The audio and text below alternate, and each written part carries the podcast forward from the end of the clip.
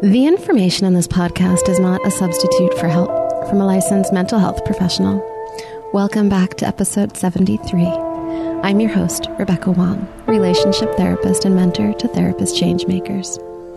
We're diving in to examine how we can create deeply restorative ripples of change within ourselves and within the world around us. Today, we're talking about the evolution of sensitivity. 20% of the world's population is made up of people with a character trait called high sensitivity. That amounts to one in five people. So the chances are pretty high that either you or someone you love is a highly sensitive person or an HSP. HSPs are often overloaded with the chaos of the world and more keenly impacted by both positive and negative experiences. Today's show dives deep into the HSP trait and coping skills needed for the highly sensitive person to thrive. My guest, Julie Bjelland, is a licensed marriage and family therapist with a private psychotherapy practice in California. Julie teaches innovative online brain training courses and has written several books, including Brain Training for the Highly Sensitive Person. She herself is a highly sensitive person and the mother of two highly sensitive children. Julie's mission is to help highly sensitive people suffer less and access their gifts more. We're going to be discussing character traits that are common among HSPs, such as anxiety, low self esteem, negative self beliefs, and a sense of obligation to taking care of others' needs over their own. We also explore the research. Research that shows specific differences in the highly sensitive person's brain, most notably increased activation of the amygdala, which controls the fight, flight, or freeze response to stimuli. Julie shares why she feels that sensitive people have always been needed among our human species for survival, evolutionarily speaking, and I inquire about possible connection to epigenetics or the transgenerational transmission of trauma and how that relates to sensitivity. We, we muse about that together. But what we know for sure is that our world needs sensitive people, and in order for sensitive people to thrive, they need to focus on finding balance in their life and recognizing their own gifts of intuition and compassion.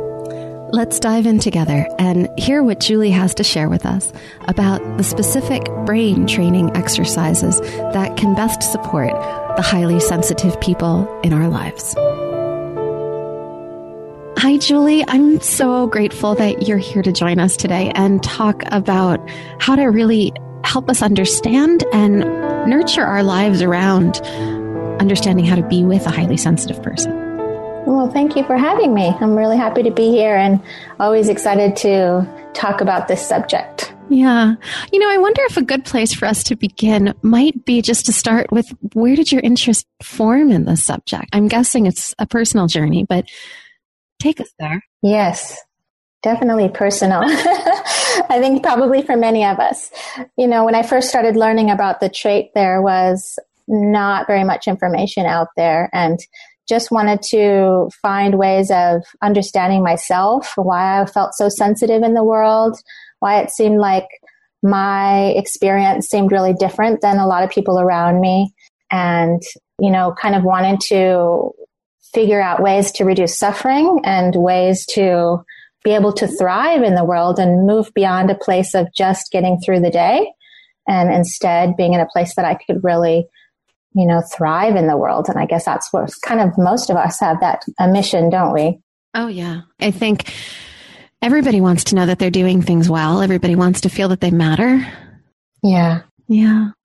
And that, you know, thriving in the world really kind of is what sets the stage or leads us back there.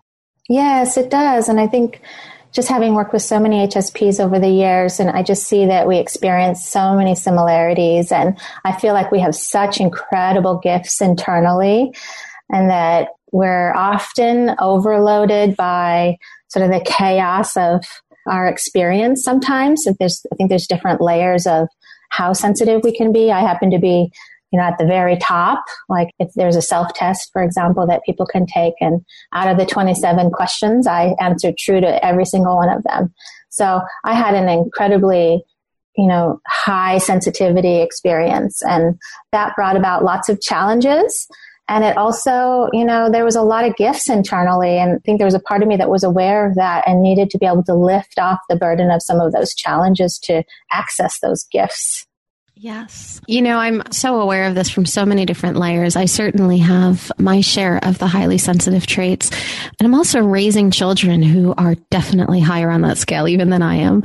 So I want to just really be mindful that we're talking here about not only ourselves, but also the people in our lives around us, the people whom we're living with, the people who we interact with on a day to day basis. One in five people are highly sensitive. Is that correct? Yes, definitely. And most of us have somebody that we know that are. I'm also raising highly sensitive children too. And it's been fascinating experience to see the world through their lens, you mm-hmm. know, and the experience of them having somebody that understands it is so different. And, you know, the research is showing that a lot in if children are raised with understanding and support of their sensitivities, those children are actually less likely to experience anxiety and depression, for example. But, you know, we're, as HSPs, we're more impacted by the positive and the negative. So we can also be more likely to have anxiety and depression if we're raised in environments that don't support our trait. And this is typically the entry point that most HSPs would either learn about their trait or come into therapy, right? They would be coming in because life doesn't feel so good. Yes, we'll see things like like I screen everybody that comes in with anxiety, for example, and most of them turn out to be HSPs. Things like self-esteem issues. I can remember even my very first call to a therapist was about how do I work on my self-esteem before I even knew about the trait. So that's a big part of it. And you're going there, you're going into that self esteem thing. I know before we started recording, we were chatting a little bit and you were talking about how these negative self talk, the negative self beliefs, this is so much a part of what you see in your office when you're talking to a highly sensitive person. Can you share a little bit more about that with us? Yes, I think that I've witnessed such a similarity between most of the clients and students that I work with that are HSPs. And in my own journey, having these exact same experiences is probably why I can pick up on it so quickly and see the patterns. We tend to be really hard on ourselves. I mean, it's part of the trait to want to get things done right the first time. And so we tend to have these kind of perfectionist standards for ourselves. And as we know, since perfection doesn't exist, that usually means that we're setting ourselves up to feel like we've failed a lot because we're not reaching perfection.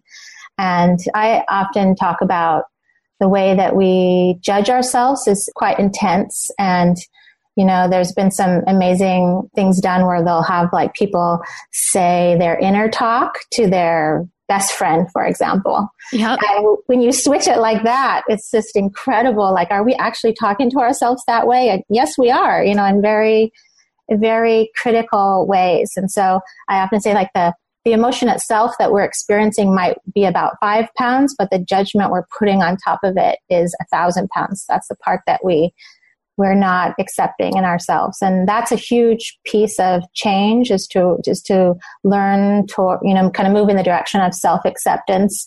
It helps us be more vulnerable. That's a big part of our experience too is that i've seen that many of us including myself used to have a lot of walls up. And i think that that prevents us from truly connecting with people if we have a lot of walls up and it's because we actually need to be vulnerable to connect but if we feel that we're not safe or accepted in the world in some way, then we tend to have a hard time being vulnerable. And other pieces of it are we have a lot of obligation. We tend to feel like we need to take care of everybody else's needs before our, and above our own. And if we do take care of our needs, there's this experience of feeling guilty. So guilt is a big aspect too. These are kind of all pieces that I've seen that we experience as HSPs. Yeah. I imagine these are also things that people who aren't technically an HSP, who don't maybe meet all the criteria to have the trait, that there's a looseness, there's a fluidity here where a lot of what we're talking about today can apply to so many different people with so many different characteristics and traits. Yes, that's very true. so I want us to back up and talk about the trait a little bit, the highly sensitive trait. I know we've talked about this on past shows, it bears repeating often because so many of us need to hear things more than once to really absorb them and integrate them and make them something that is ours. Yes, definitely. I'd love to come in and talk a little bit about the trait, but I'd also like to talk about like why this trait exists. Why developmentally over time have we evolved this way as, as a people? Yes, I think it's so fascinating to learn about that. That's part of moving towards self acceptance is to really understand why it exists in the first place. So it's a survival strategy and it makes up 20% of the population. And it has to do with, it's also called sensory processing sensitivity. It's kind of the scientific name for it. And to note, this is a trait and not a disorder. That's important to note. So when my pediatrician notices that one of my daughters might have some differences in how she processes things in a sensory way. That's him at an early stage picking up on this. Yes. Okay. Yes. And it's so important to be really educated about the trait if you have children that are highly sensitive because we might need to advocate for their needs and whether it's you know, with the medical profession or in school, various things like that. So it's basically a greater sensitivity and responsiveness to environmental and social stimuli. And we see 70% are introverts and 30% are extroverts. And that's important to note too, because sometimes it gets associated as the same thing as introversion. So it, we can see that it's actually not the same thing since, since some of us are actually extroverts. And then there are very specific brain differences that we've been finding. And I think that it's exciting to see the new research coming up that's showing some of the differences. And I'm happy to go into some of that if you like. I'd love you to. Yeah. So one of the things that impact us the most, I think, is the increased activation of the amygdala, which is a part of the brain that is the fight, flight, freeze response. That's the part that, you know, if there's a lion about ready to attack you, you can do something about it. You're going to either fight, so your adrenaline gets released in your body. The problem is that most, what I call kind of untrained HSPs, the, the HSPs that haven't really learned about all of these things and kind of made some of the adjustments and created some of the tools needed, tend to have that activated on a daily basis. And that's something I used to experience a lot constant racing heart. It's interesting because if we're, I kind of simplify it to think about we have two parts of our brain the emotional brain and the cognitive brain. And when the emotional brain is activated, for example, that amygdala getting activated, our cognitive brain kind of goes to sleep.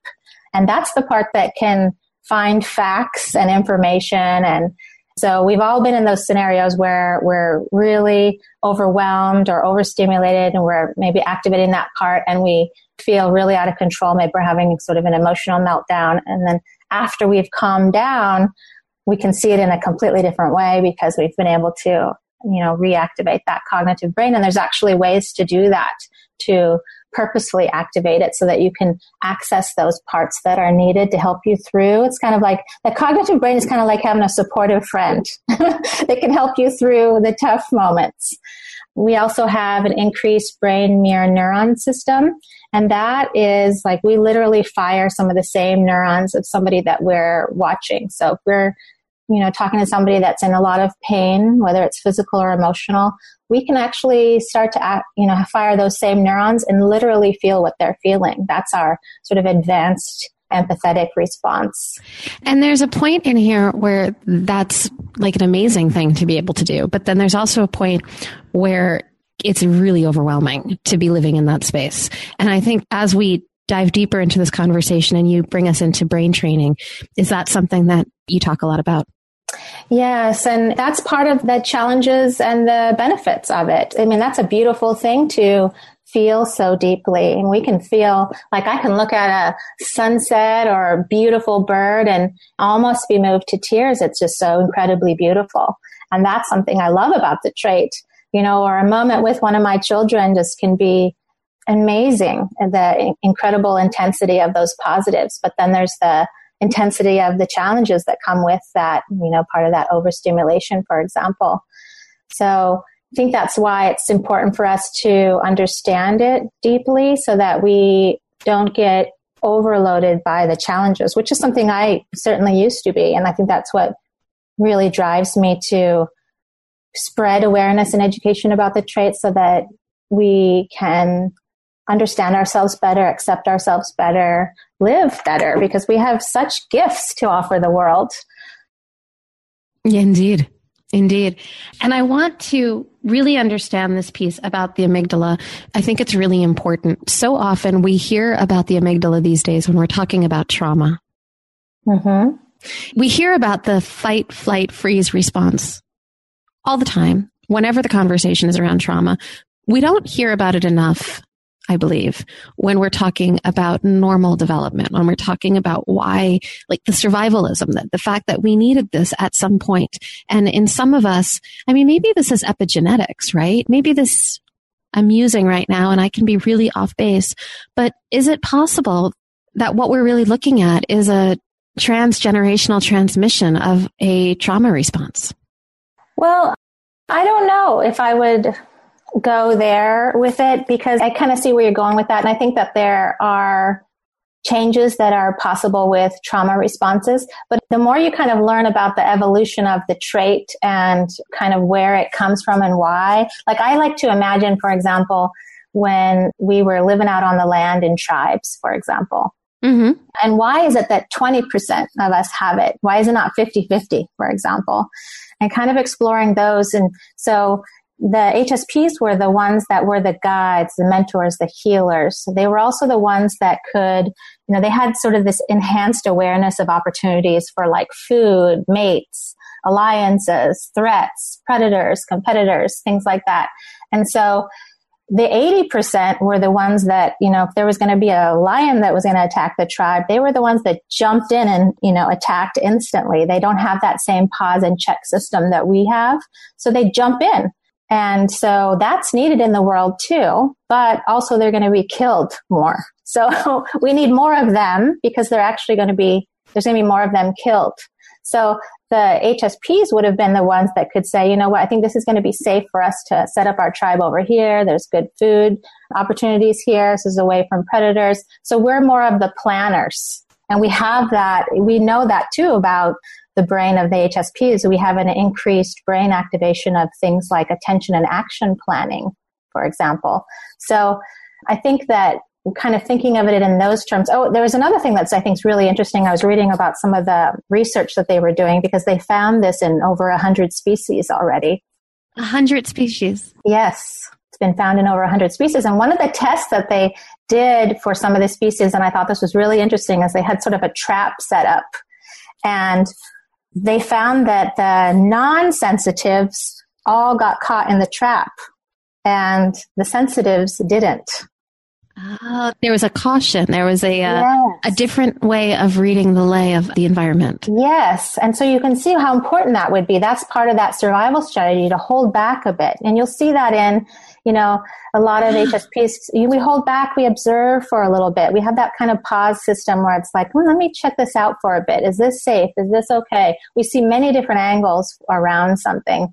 And that's an incredible gift for survival, but you can see how we would actually need both types in the oh, world. Oh, yeah. Yeah. How we complement each other. Yes. How we need to send somebody out in the world who can be really observant and see what's going on and let us know when the rest of us need to slow down or something along those lines. We need the both. It's not either or. It's not one is better than the other. It's that we complement each other. Yes, and we so need each other and we don't need to change each other. And I think that our society in America anyway is we tend to value, you know, extroverted traits and so, for example, if you see a child walk into a classroom or something, and if that child is sensitive, they're going to hold back and observe a bit. But we often tend to label that as shy or something's wrong with it in some way. And I think it's important to note that as a society, you know, this part of the population offers many different gifts. And it's kind of my mission that someday we even see, you know, big changes, like, for example, in companies that find ways of valuing their sensitive employees and what they can offer and, you know, changes in the education system. And I could go on and on about that. My mission to change all of that because I think, you know, we do offer such incredible gifts. You know, we have such incredibly intuitive. There's a knowing oftentimes that we have. It's almost like having this whole extra sense, incredibly and compassionate. You know, we actually tend to score higher and perform higher in our work We also have higher stress levels. We tend to be creative and responsive parents. You know, we put others first. We have, as we've talked about before, just incredible compassion and empathy. So putting others first, it's both a strength and a curse. Yes, it's a curse if you put others first all the time, meaning you're always at the bottom of the priority list, which seems to be a lot of our defaults. But it can be a gift if you can find that balance. And that's what I'm always working on with HSPs and through clients and students is to find that balance that try to put your needs at that priority where you're getting your basic core needs met and then you do have something to give to the world. But we tend to get very depleted and drained because we're giving, giving, giving all the time. All the time. Yeah. Let's talk a little bit about these traits. We're talking about the greater responsiveness. We're talking about how the empathy and just the greater, deeper awareness is partly there as a survival mechanism. Let's also talk about the increased attention and the action planning that you also talk about and dive in a little bit more to this DOES acronym that we hear about so often when we're talking about highly sensitive people. Yes, so that's something we've found in all highly sensitive people. And that DOES acronym spells out depth of processing. You know, we tend to be very deep thinkers and we're processing many different things. I talk about like, you know, for example, a non HSP might have kind of three tubes of information coming into their brain and an HSP might have 50 to hundreds of tubes of information. So that of course leads us to the, the O, which is overstimulation. That's the most difficult part of the trait is the overstimulation. Obviously, if we're taking in and, and aware of so many subtle stimuli that we're going to be overstimulated. The E represents emotional responsiveness and the S is sensitivity to subtle stimuli. There's so much in there. Yes. and it's the overstimulation that is our hardest challenge. You know, that's the part that leads to depletion, burnout. Oftentimes the, we feel misunderstood a lot. And, you know, if 80% of the people are experiencing the world in a different way, it's quite likely we are going to feel misunderstood and different. And oftentimes the world's not set up for sensitivities. You know, I think about that a lot in just so many different scenarios. But the world's just not set up. Yeah, I'm raising two young ones whom even reading a book where, you know, the crux of the story is that like big life changing moment. Mm-hmm.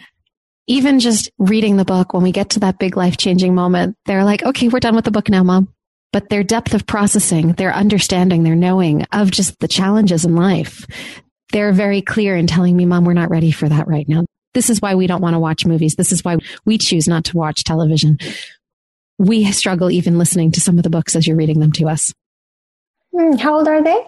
They are seven and nine. Okay, yeah. Yeah.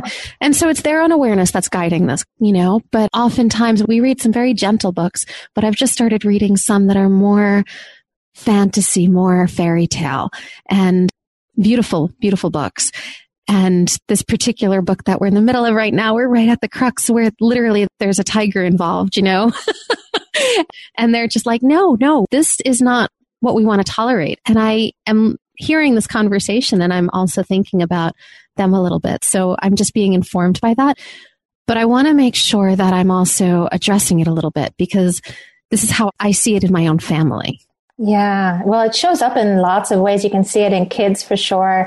With a lot of highly sensitive children, they're they're deep thinkers, they're deep processors, they're deep feelers, and you know, and we are too. If we're watching the news, for example, that can be something that can be incredibly distressing for us, and we often have to limit what we're taking in, you know, with intention. And sometimes with highly sensitive children, we've got to do that even a little bit, more. Little bit more. Julie, yeah. do you ever find with adults who maybe aren't tapped into their high sensitivity, who don't know that this is what they've been dealing with all their life, who don't understand that this is why they've maybe been anxious or depressed or something else? Do you ever find that they come in not realizing that all of these things in their lives are overwhelming them? Oh, absolutely. Especially things like sensory things, sensory overload. That's something that we don't think a lot about. Sometimes we don't even realize. I can remember before I understood about the trait, just to give a kind of an example for listeners is like, if I was to go into a busy restaurant that's really crowded and loud, and I sit in the middle of the restaurant, so I've got that 360 degree experience of sensory overload. If I didn't understand that that was sensory overload, I'm going to think like, oh my gosh, I'm so irritable now. Like, oh man, everything's just irritating me, you know, and I won't know that it's about the sensory issue as an example. And I've had people come to me, clients come and they think that they have an anger problem or you know, and, and for example, they're actually highly sensitive, but they're so overloaded and overstimulated that that fight, flight, freeze response is happening so often. So it's creating that impact to think that, oh, they've got an anger problem. But that's not it. They just need to find the right kinds of self care and downtime to manage that overload.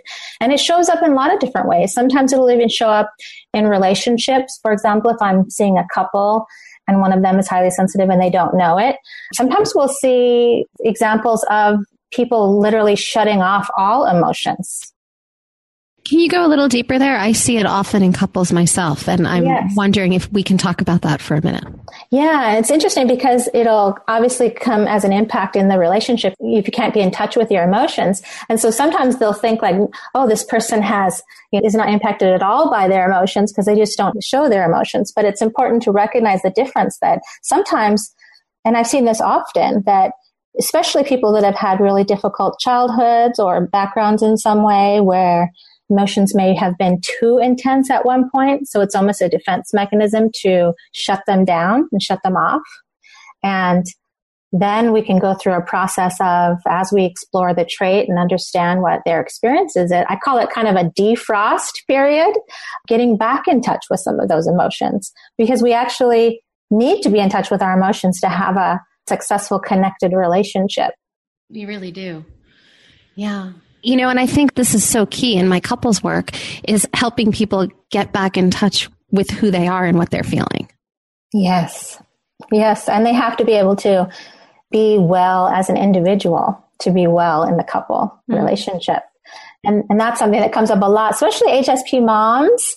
They seem to be the, and we're both HSP moms because our work is never done. There's always never something done. that needs to be done and there's mm-hmm. always something that's needed of us. Yeah. So we do tend to be at the bottom of our priority list. Yeah. And I see moms try so hard like, I'm going to go to that yoga class and then, oh, something else comes up and that the kids need. And now that's off the table. And, and that the self care, the, the filling of their well is the thing that isn't happening. Yes. And that feeling of that well, like you were saying, that's the key to being well as an individual and inside of a relationship. So much. And you know, I'm just thinking of a few clients that I have in my practice some couples and in multiple couples, there's a situation happening where maybe one partner is feeling something and not expressing it, and the other one is pretty perceptive and really sensitive and already is reacting to it because they already kind of intuit what their partner's inner experience is even before their partner can express it. Yes, definitely. HSPs can be incredibly wonderful partners if we're taking care of our own needs. I think that's usually the, the crux there, right? yes. Learning those boundaries. Yes. And you, uh, I'm sure that you experience that too of hearing, talking, working with clients that it always appears that, you know, you'll hear things like, oh, I don't have time for that. I don't have time for self care. I don't have time for downtime. And those that actually try it. I usually tell them like, just try this for one week. I want you to try it and see what it feels like. And they'll always come back every single time and they have come back and said, I actually ended up having more energy and I got more done by taking that downtime. So we recommend that we're having a minimum of two hours a day of time to ourselves, alone time. That's not always possible for moms, but like for myself, I would find, you know, creative ways of doing that, like swapping times that, you know, I would have maybe with friends and their kids so that we could kind of swap those times and have time to ourselves. And also it was fun for the kids to hang out with their kids. Um, so finding ways to do that. And also we're recommending one day off per week. That, that is also something which people are not doing.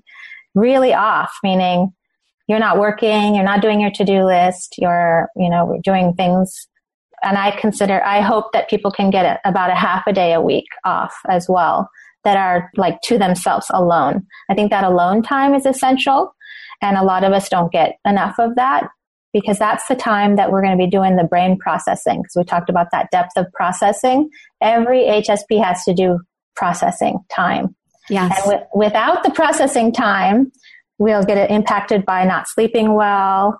You know, that's when it's going to start processing in the middle of the night, for example, or you're going to get sick because you're so overstimulated. So that brain processing is an absolute essential piece. So I often say to people to plan for that. If you want to be asleep by 10 o'clock, then plan to start your bedtime routine a couple hours earlier so that you can have that downtime.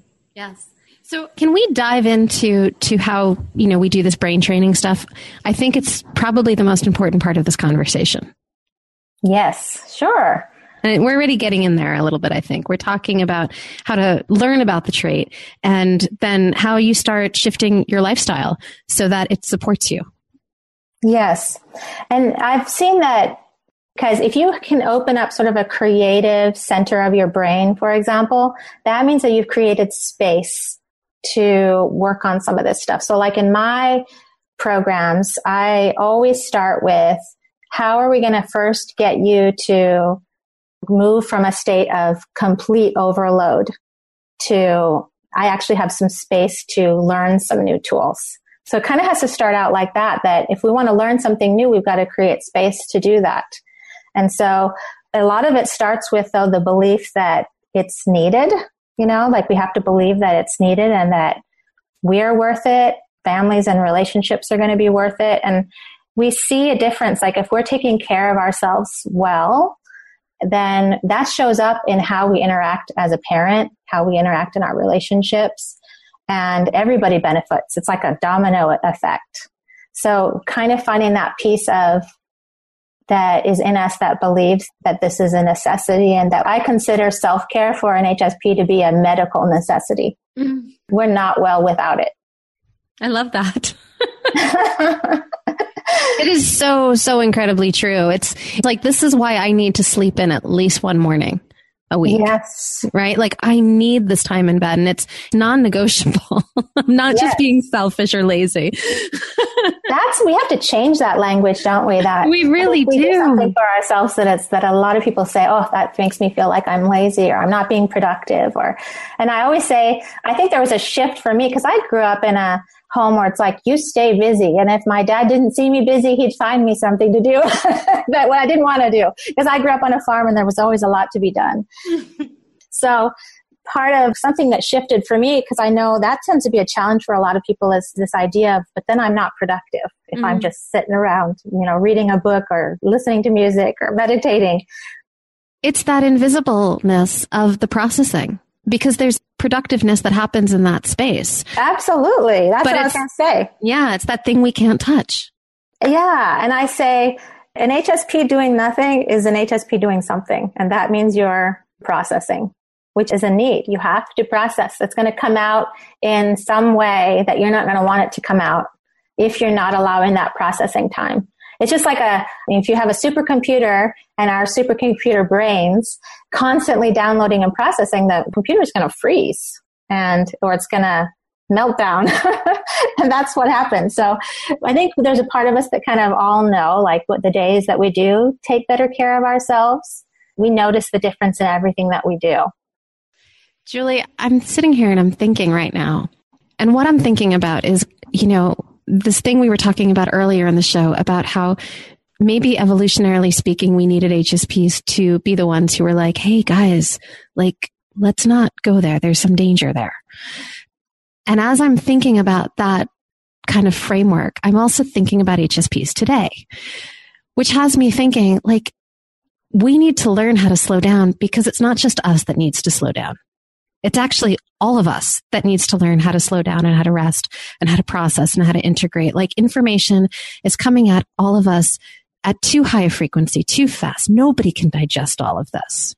Oh, yes, absolutely. I think that most people have about 30% more on their plates than they can handle.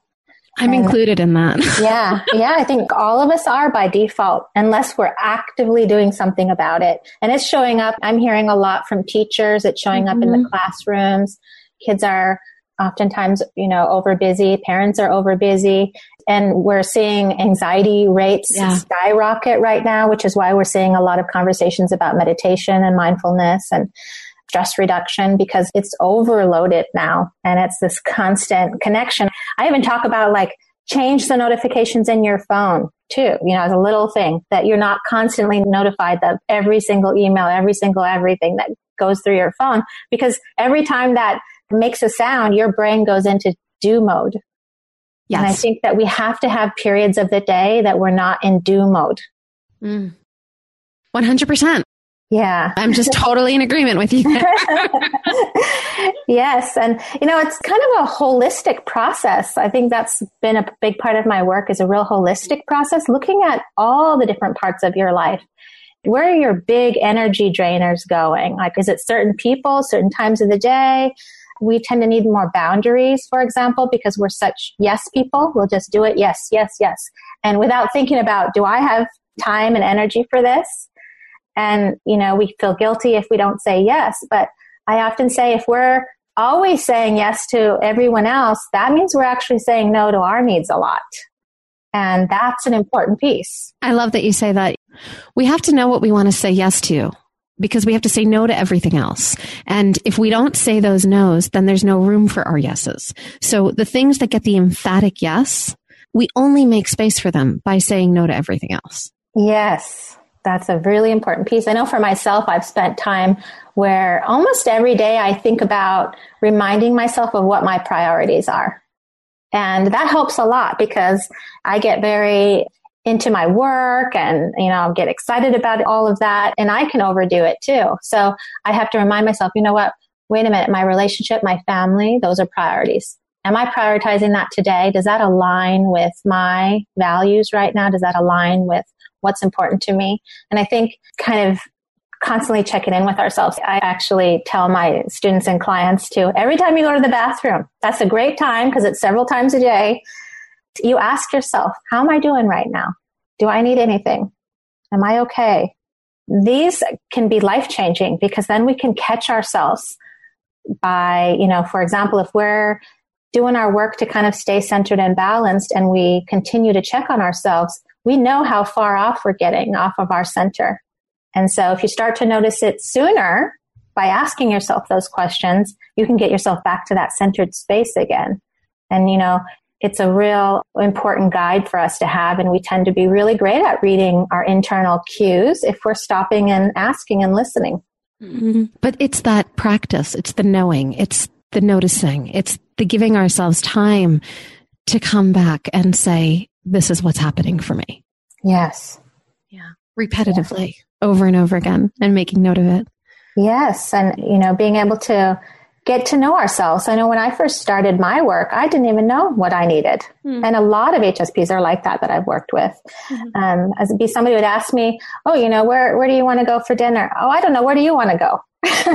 you know, it's like my constant was put it back on somebody else because, well, what if they don't like what I pick? you know, then we get through the worries about that. But that's just a little example of that we have to kind of know what we need in order to express and advocate for our needs. Mm, it's prereq. So often, the thing that gets people into trouble in relationships, in life, in general, is that they can't express what they want. And we have this magical idea that somehow the world is going to attend to us, the people in our lives will attend to us and meet those needs as if we're still babies whose mothers keep us in their arms. Um, but we can't. We can't get our needs met if we're not able to verbalize them and acknowledge what they are. Yes, and it's so important. One thing that kind of surprises people when I say this, but as we kind of talk about where this comes from, it makes sense. I've actually seen that HSPs tend to have the most resentment, like in relationships, for example. Incredibly, yes. It starts out, if we rewind the tape as to how that resentment tank got filled, if we start from the very beginning, it always starts from the exact same place. It comes from this beautiful part of us that wants to be you know, a giver. We give and we often think that I hear this all the time that it seems easier to disappoint ourselves in the moment than it does to disappoint somebody else or seems easier to meet their needs because that will make them happy and we don't want to deal with making some, you know, disappointing anybody or not being that giver.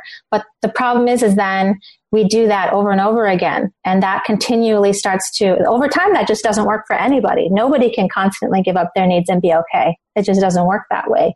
So what happens is, is I'll see that a lot in the couples that I work with, for example, and it starts out from this beautiful place as a being a giver. And then the partner doesn't always have this awareness that that's what's happening, that they don't always know that their partner was being such a giver. And so there becomes this imbalance in giving. And that's what starts to develop the resentment. And then when resentment is there, there's a disconnect of that connection.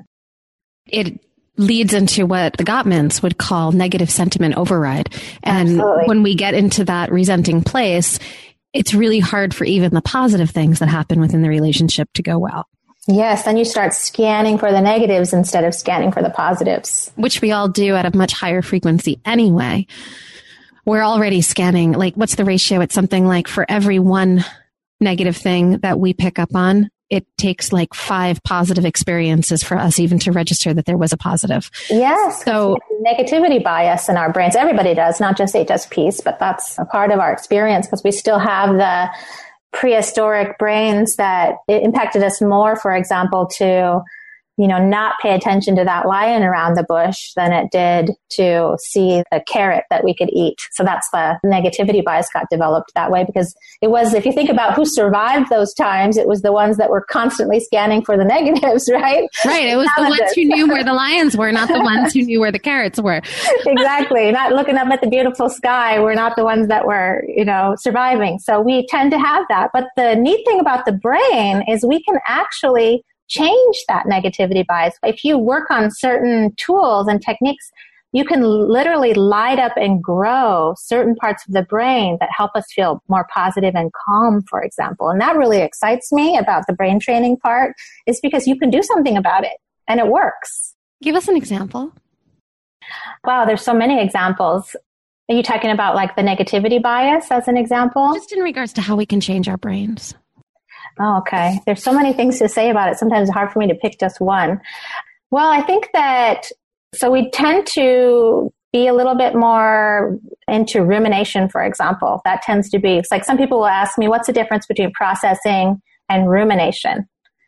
And I think rumination comes as a part of an attachment to that negativity bias where we can start thinking a lot about negative things, like even about ourselves, for example. I'm, I can think about my own internal language before I develop some of these skills where, you know, I'm too weak, I'm too sensitive, there's something wrong with me, you know, all that negative labeling. And if I'm talking to myself that way, that's how I'm feeling about myself. Like the brain believes what we tell it. So I often say to start tracking your internal language, for example. How are you talking to yourselves? Can you be a little bit more kind and compassionate? I think developing self compassion as an HSP is like if you only do one thing, that would be life changing to develop a self compassion practice that can be a friend to yourself. So if you're, you're having a hard time going through something and you're kicking yourself when you're down, then I used an example of that in my book and course where imagine that there's two children who are suffering in some way. You know, they're, something's happened, whether it's physical or emotional. And to one of the children, you say, Oh my God, what is wrong with you? I cannot believe you are that, you know, fill in the blank, stupid, weak, fragile, whatever, the language that we use for ourselves. Versus the other one, we say, you know, I'm so sorry that you're going through this. Come here. What can I do for you? Let me hold you. Let me embrace you. Let me, let me find ways to make you feel better through this. And which, how do we think each one of those children are going to be impacted? You know, we think, oh, we'd never talk to a child that first way. But we talk to ourselves that way a lot.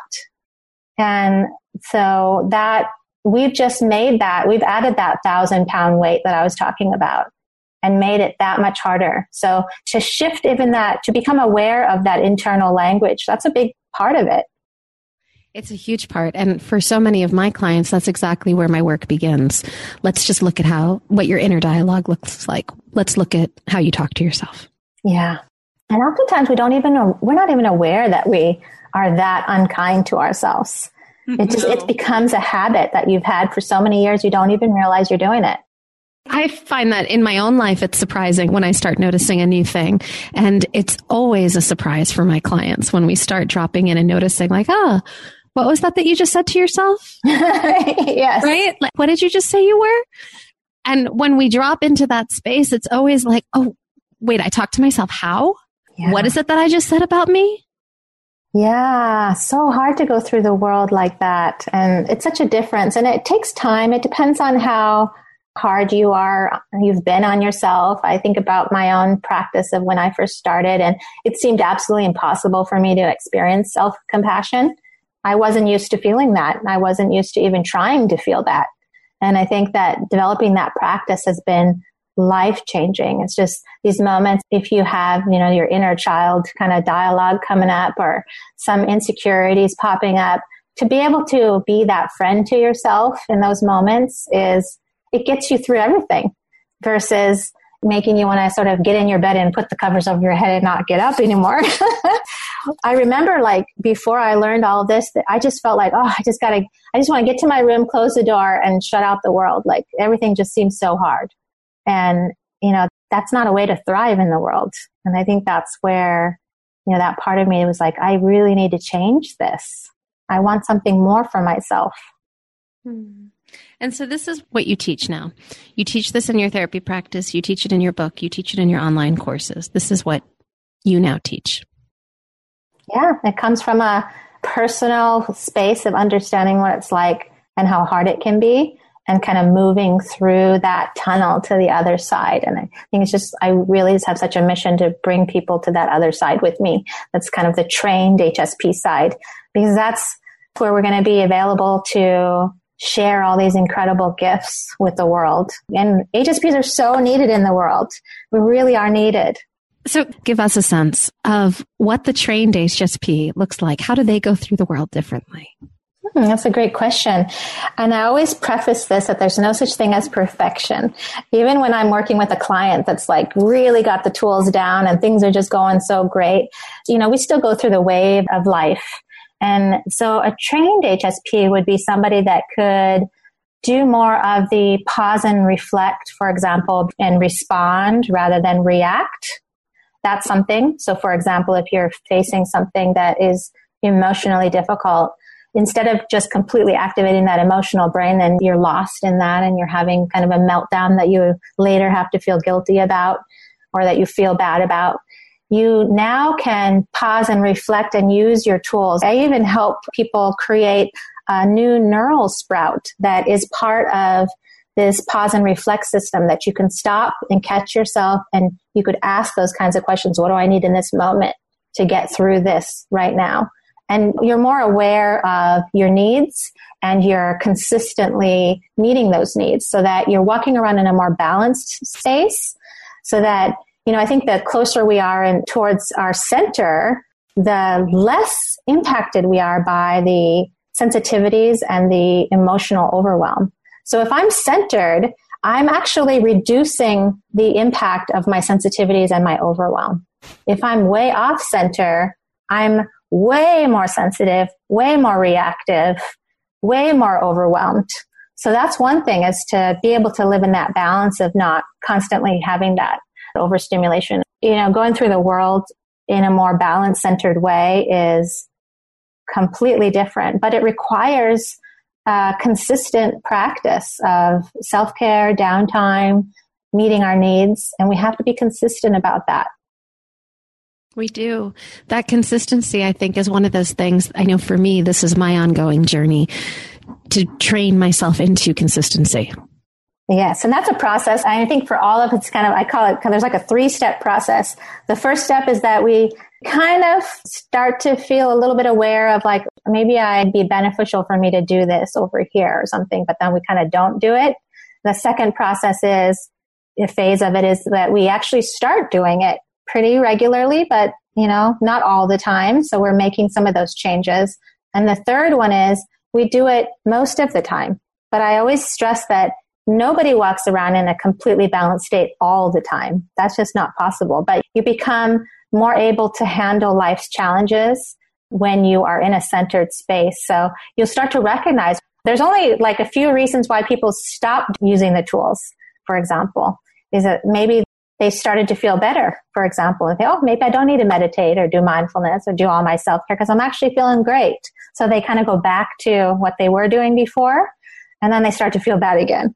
So then you kind of start to recognize, like, wait a minute, I see a direct correlation because I'm paying attention to patterns. If I'm doing these things, I feel well. I feel like I'm thriving. And so you start to make different choices and kind of figure out that holistic piece of your life. Where am I going to make these changes in order to live in these conditions that will work better for me? And this is the training piece. The training is the noticing if I shift this here, it might have this impact here. Yes, and that's why my book and course is an eight week program because it works through that and it goes to changing our foundation, changing our habits, really making, you know, and it's very interesting because we can actually start to grow a new neural sprout in the brain in about three weeks. So you can, when you start using these tools, you can actually start to feel better really quickly. How long does it take though to make that a new groove? Because I've heard that there's a big difference between growing those new neural sprouts and making those like new set pathways. Yeah. Well, consistency. So it usually takes about 21 days to change a habit they talk about, for example.